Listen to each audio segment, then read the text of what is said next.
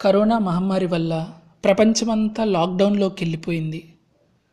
ఈ పరిస్థితి మీద ఒక చిన్న కవిత. ఏం చేద్దాం మరి? అంతులేని సమయం అమాంతం గుప్పిట్లో చిక్కింది. గంతులేసే కాలుష్యం గాఢ నిద్రలోకెళ్ళింది రోజులన్నీ ఆదివారాలై పలకరించిపోతున్నాయి పనులెన్నో అటకెక్కి ముసుగుతన్ని పడుకున్నాయి. ఏం చేద్దాం మరి? ఎలా గడుపుదాం మరి?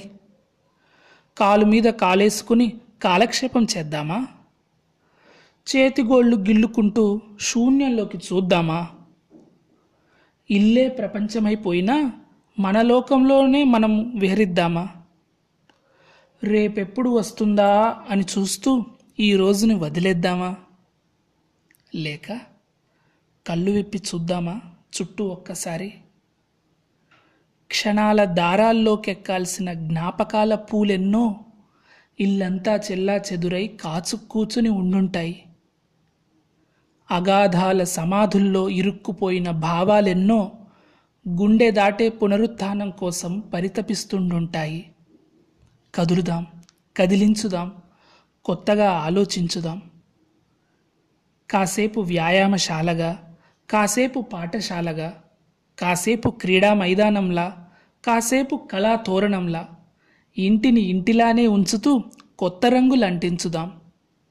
కాసేపు భర్తగా కాసేపు భార్యగా కాసేపు అమ్మగా కాసేపు నాన్నగా కాసేపు పెద్దరికంగా కాసేపు పసితనంగా నట్టింటి కూడలిలో పాత్రలు మార్చుకుందాం.